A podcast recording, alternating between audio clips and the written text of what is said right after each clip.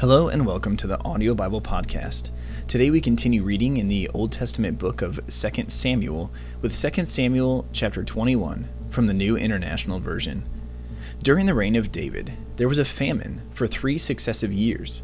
So David sought the face of the Lord.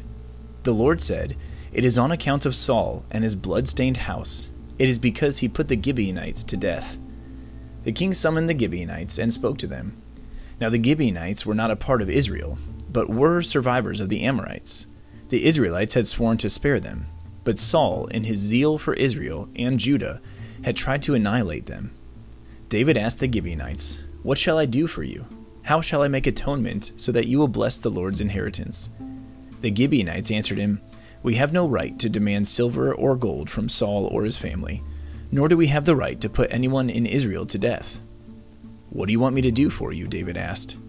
They answered the king, As for the man who destroyed us and plotted against us, so that we have been decimated and have no place anywhere in Israel, let seven of his male descendants be given to us to be killed, and their bodies exposed before the Lord at Gibeah of Saul, the Lord's chosen one.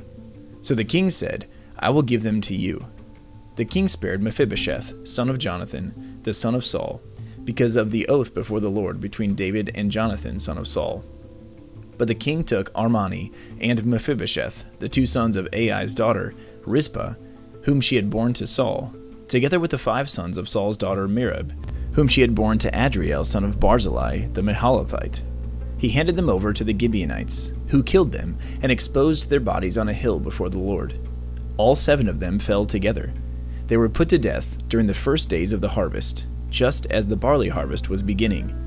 Rizpah, daughter of Aiah, took sackcloth and spread it out for herself on a rock. From the beginning of the harvest till the rain poured down from the heavens on the bodies, she did not let the birds touch them by day, or the wild animals by night.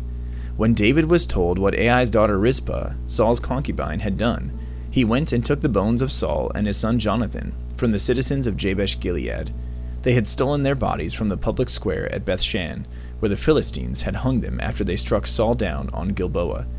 David brought the bones of Saul and his son Jonathan from there, and the bones of those who had been killed and exposed were gathered up.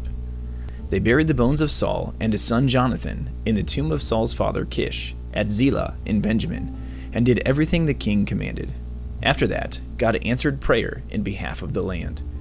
Once again, there was a battle between the Philistines and Israel. David went down with his men to fight against the Philistines, and he became exhausted. And Ishbi Benob, one of the descendants of Rapha, whose bronze spearhead weighed three hundred shekels, and who was armed with a new sword, said he would kill David. But Abishai, son of Zeruiah, came to David's rescue. He struck the Philistine down and killed him. Then David's men swore to him, saying, Never again will you go out with us to battle, so that the lamp of Israel will not be extinguished. In the course of time, there was another battle with the Philistines at Gob. At that time, Sibbecai the Hushathite killed Saph, one of the descendants of Rapha. In another battle with the Philistines at Gob, Elhanan, son of Jair the Bethlehemite, killed a brother of Goliath the Gittite, who had a spear with a shaft like a weaver's rod. In still another battle, which took place at Gath, there was a huge man with six fingers on each hand and six toes on each foot, twenty four in all. He also was descended from Rapha. When he taunted Israel, Jonathan, son of Shimeah, David's brother, killed him. These four were descendants of Rapha in Gath, and they fell at the hands of David and his men. Thank you for tuning in to the Audio Bible Podcast today. This has been 2 Samuel chapter 21 from the Word of God.